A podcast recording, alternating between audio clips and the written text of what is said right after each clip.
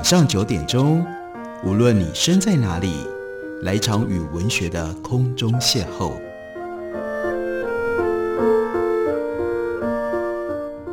杨照谈书，邀您一同遨游文学世界，认识古今中外的经典之作。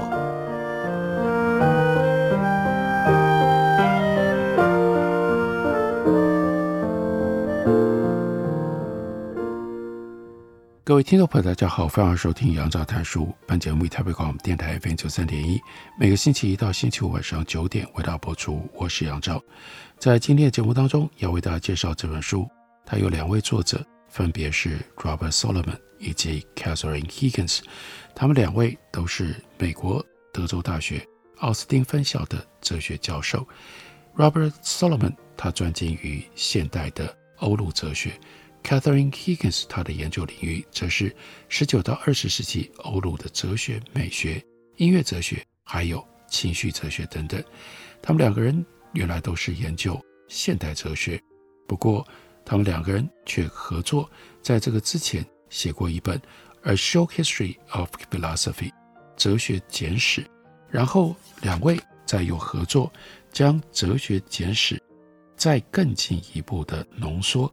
而有了我们今天要为大家介绍的这本书，它的原来的书名叫做《A Passion for Wisdom》，那就是追求智慧的热情。这本书有一个副标题《A Very Brief History of Philosophy》，把哲学简史弄得更简洁，因而是非常短的一部哲学史。那翻译成为中文，刚刚由麦田出版公司出版。中文的书名取作《给所有人的世界哲学史》。这部世界哲学史，它的涵盖范围真的非常的广。我们光是看从十四、十五世纪以降，在这本书里面出现过的重要的思想家、哲学家，包括了伊拉斯谟斯、马丁路德、克尔文、蒙田、培根、伽利略、霍布斯、笛卡尔、巴斯卡、斯宾诺莎、洛克。莱布尼兹、牛顿、维科、伯克莱、伏尔泰、休姆、卢梭、亚当·斯密、康德、赫德、边沁、黑格、叔本华、爱默生、费尔巴哈、达尔文、齐克果、梭罗、马克思、尼采、弗洛伊德、胡塞尔、杜威、柏格森、怀德海、韦伯、克罗齐、甘地、罗素、维根斯坦、海德格、马塞尔、沙特、歌德尔、卡缪、波娃。一直到 Martin Luther King Jr.，我们就可以了解这两位作者提给了我们什么样的哲学史的规模。因为两位原本的专业是现代哲学，所以我们特别来看一下他们是用什么样的方式为我们整理近代的哲学，尤其是欧洲的哲学。当然是从理性的领域，也就是康德讲起。两位作者在书里面告诉我们，在日耳曼启蒙运动引起人们的猜忌，法国大革命成了洪水猛兽。日耳曼人并不认为启蒙运动是普世或世界性的哲学，相反的，他们认为启蒙运动是伦敦跟巴黎主流观念的投射，如同思想上的帝国主义。至于巴黎的法国大革命，并不代表哲学的胜利，反而是一连串混乱的开始。还要十年以上的时间，启蒙运动的成果才能够真正影响绝大多数的日耳曼人。尽管如此，启蒙运动最终的哲学支持者出现在日耳曼，那就是 Immanuel Kant。康德他是莱布尼兹的追随者，也是牛顿物理学的热情拥护者。此外，他也支持卢梭激进的社会和教育理论。康德和大多数日耳曼人不一样的地方是，虽然身处遥远而且未受革命侵扰的东普鲁士，但是康德仍然热烈地支持法国大革命。不过，真正让康德涉入启蒙运动计划的，却是另一场革命。这一点要从康德遇到的 David Hume 休谟的怀疑论说起。David Hume 他的怀疑论让康德从独断的睡梦当中醒过来，这是康德自己的说法。不再毫不批判地接受莱布尼兹的形上学。因此，康德认识到了理性的力量，同时也认识到了理性的限制。而康德最巅峰的哲学作品，就是针对理性和判断力所做的三大批判。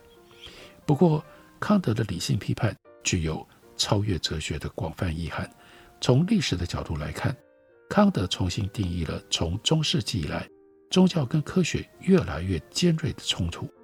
康德是虔诚的基督徒，他属于 Pietist Lutheran 虔信派，他的信仰未曾动摇过，而他也是牛顿新物理学的坚定信仰者。坚持我们必须限制知识，以让出空间给信仰。康德有这么一句话：两件事让我充满敬畏，一是满布星辰的天空，另外一个是内心的道德法则。康德的哲学基本思想在于区分满布星辰的天空和道德法则以及宗教，并且在两者或者是超越两者当中。寻求理性。尽管如此，科学、道德和宗教并未局限在各自的领域当中。科学的基本原理是普世而且必然的，或者这个基本的原理是康德所谓的 a priori，就是鲜艳的。在此同时，神的国度和人类灵魂的不朽，连同人类的自由和道德义务，都和科学格格不入。因果律和科学的实体世界位于现象界，也就是我们的经验世界，而康德概称为上帝自由与不朽。这些伟大的观念有他们自己的世界，那是理智的世界，一个独立于经验，不过仍然受到理性统治的世界。理性 （reason） 这是启蒙主义的口号，也是康德理性至上哲学的要角。尽管 David Hume 反对科学，仍然被证明是合于理性，而道德，而道德则是由普世义务的道德法则所构成的。即使是信仰这样经常被视为非理性的缩影，也被认为是符合理性而且可以证明的信念。康德的策略是区分经验领域和超验领域，或者通常称之为形上学领域。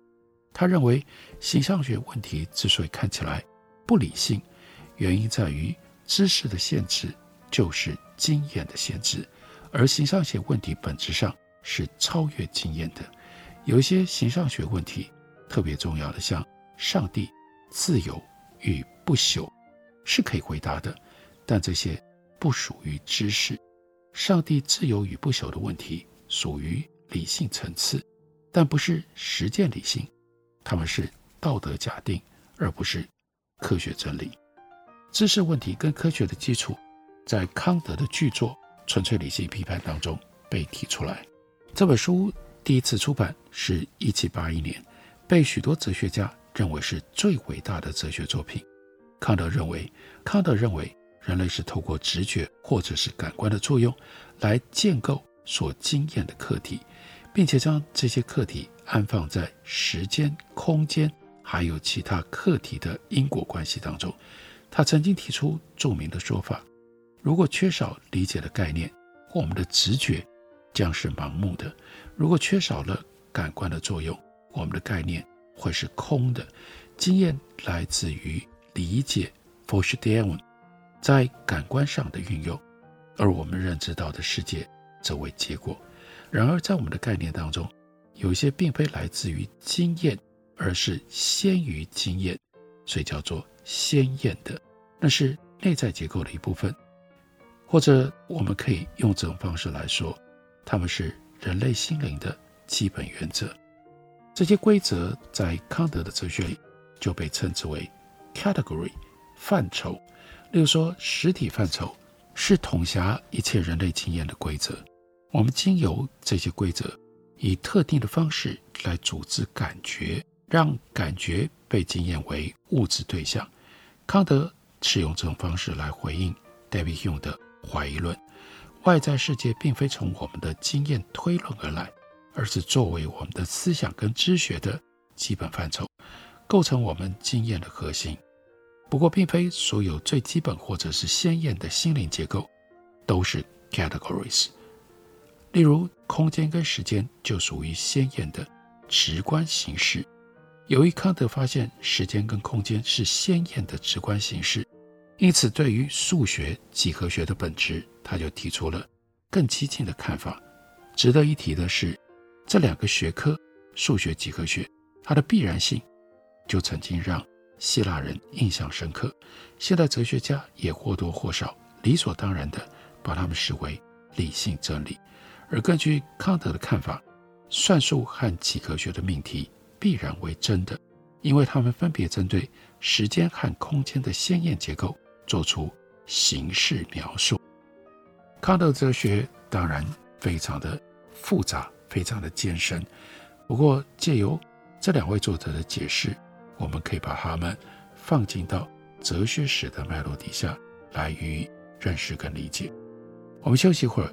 等我回来继续聊。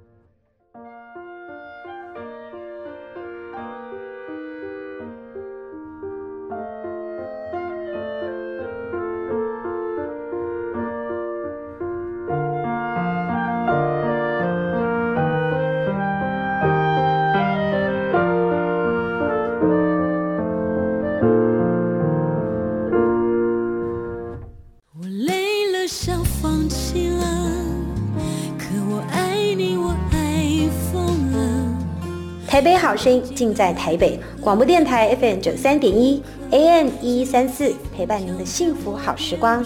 大家好，我是戴爱玲。可我想你想到我快死了，我不快乐，该怎么去割舍？停不住的拉扯，你会不会也舍不得？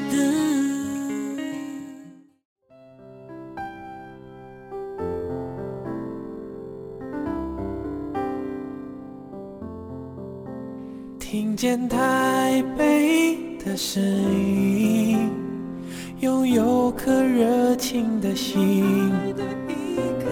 有爱与梦想的电台，台北广播 FM 九三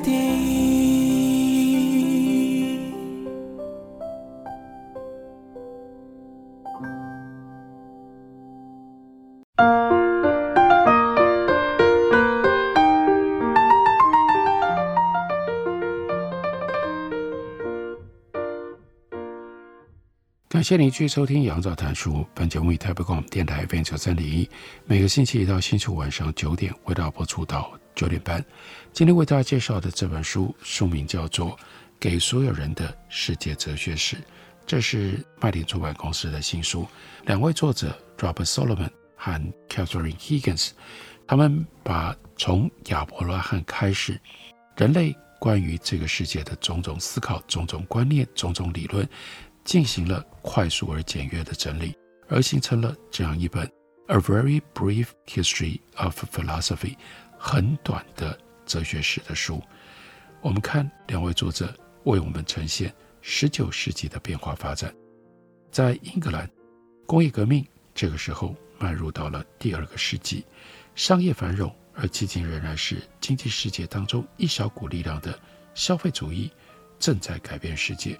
重视个人满足的结果，也促成了新的哲学应运而生。个人幸福的最大化，就变成了哲学的终极目标。这种哲学被称之为叫做 utilitarianism，之前翻译叫做功利主义，有的时候翻译成为效益主义。utilitarianism 虽然起源于18世纪，不过要到了19世纪，才在辩才无碍的 John Stuart Mill 的手中。发展完成。从某个方面来说，David Hume 也可以算是一个 utilitarianist。他曾经主张伦理的基础就在于 utility，在于利用，在于效益。Jeremy Bentham 则是第一个对于 utilitarianism 效益主义做出了完整正式陈述的哲学家。utilitarianism 效益主义这个词就是他命名的。而 John Stuart Mill 的父亲 James Mill 也是效益主义的热情支持者。虽然如此，真正明确而有系统说明 utilitarianism 的人，这是 John Stuart Mill。Bentham 认为，效益的核心原则是追求最大快乐和最小的痛苦。John Stuart Mill 则为这个粗浅的量化理论增添了快乐的品质问题，并因此强调诗和哲学的重要性。尽管事实显示，就 Hedonism 的观点而言，泥地摔跤和打保龄球能给予未曾接触此类娱乐的人更大的快乐。不过，效益主义还是完美掌握了消费革命的心态，在几乎没有遭受抵抗的情况底下，效益主义顺利地传入了法国，之后也传入了美国，并且在美国获得了最热烈的欢迎。在日耳曼，效益主义仍然被视为庸俗之物，可能是因为当时日耳曼的工业革命还没有展开。尼采针对这个曾经说过一句刻薄的话：“人活着不是为了要追求快乐，只有英国人才是活着为了追求快乐。”除了主张效益主义和鼓吹自由企业的优点，John Stuart Mill 还为个人权利理论辩护。他的观点因而就成了 liberalism 自由主义的古典说法。John Stuart Mill 后来转而倾向社会主义，但他终其一生都是个人自由的热情拥护者。他认为，唯一可以限制个人自由的理由，那就是保护他人的自由。John Stuart Mill 他的知识理论具有革命性，或者该说是接续了过去英国革命的精神，而他大胆的新经验论在生物学上表现尤其明显。这个领域长期以来一直受到亚里士多德式分类跟宗教创世观点的束缚。从亚里士多德以来，人们一直以性质、互动和差异作为标准，对看似无穷的生物物种数量进行分类。至于为什么会有这么多的物种，这些物种如何适应环境，这些问题让很多人觉得突兀，因为对这些人来说，在圣经的创世纪里不就已经提供了传统的答案吗？因为上帝是这样创造万物的。到了十九世纪中叶，Wallace 和 Darwin 这两位彼此竞争激烈的自然主义者，分别提出了改变自然概念。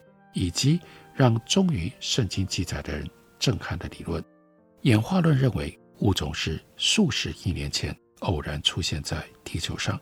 根据物种对于环境的适应程度，物种不是存活繁殖，就是死亡消灭。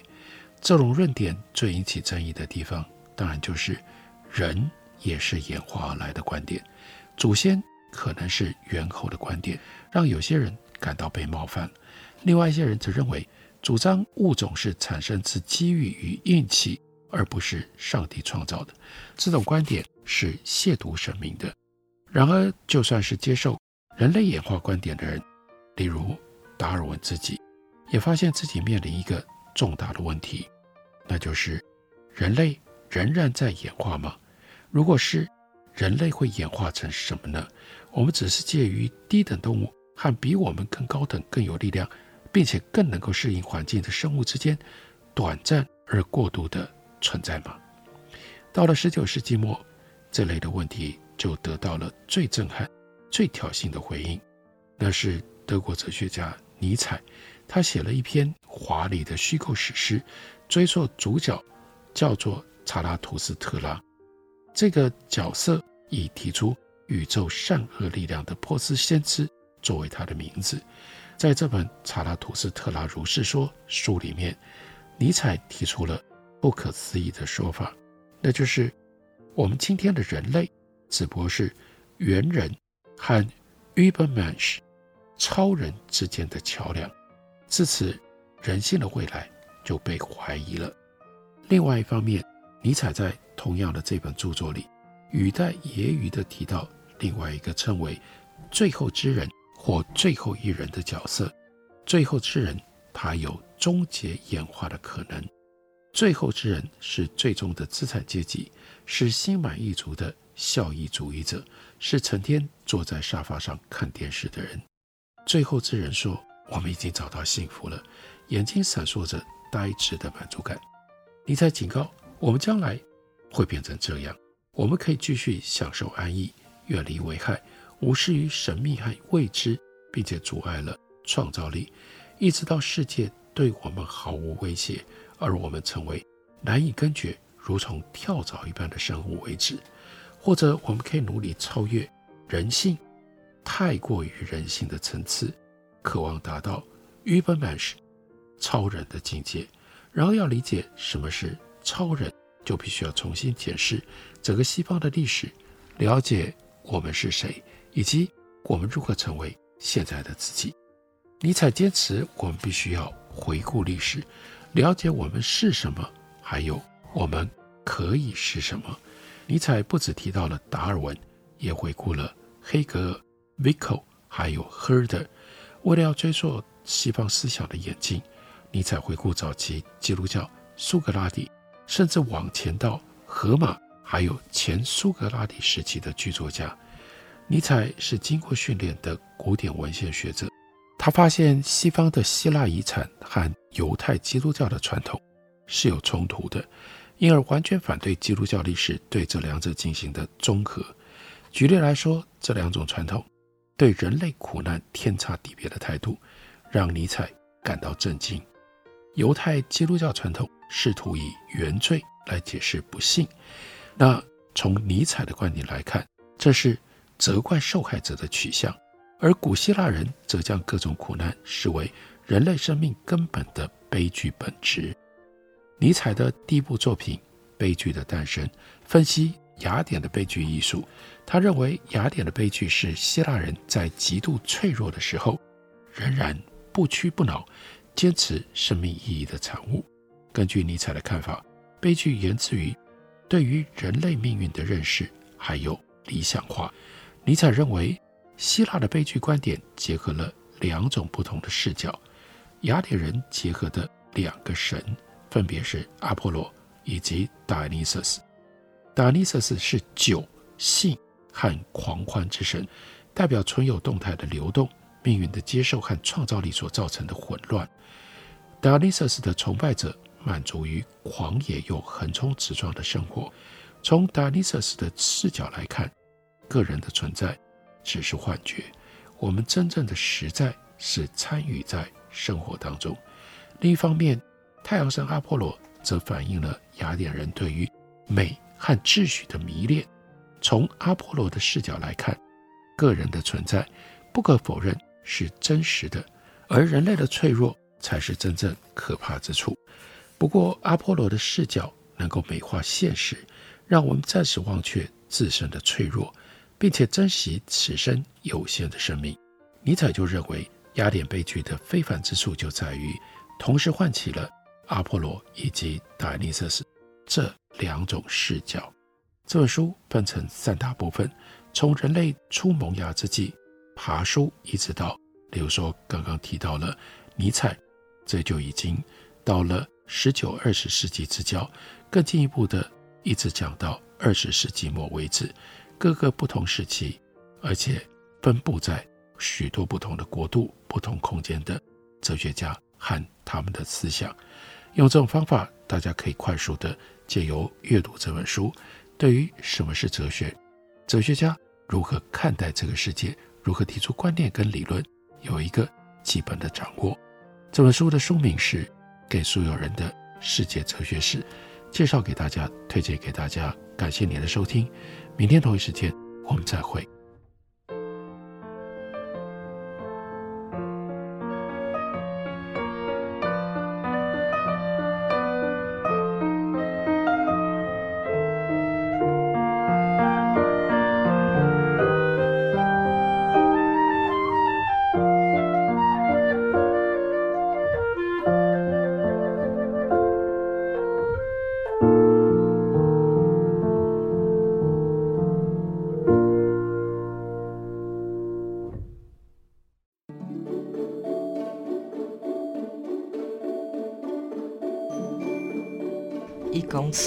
点四趴，三公尺剩两个，十公尺。你在背什么数学公式啊？明天要考吗？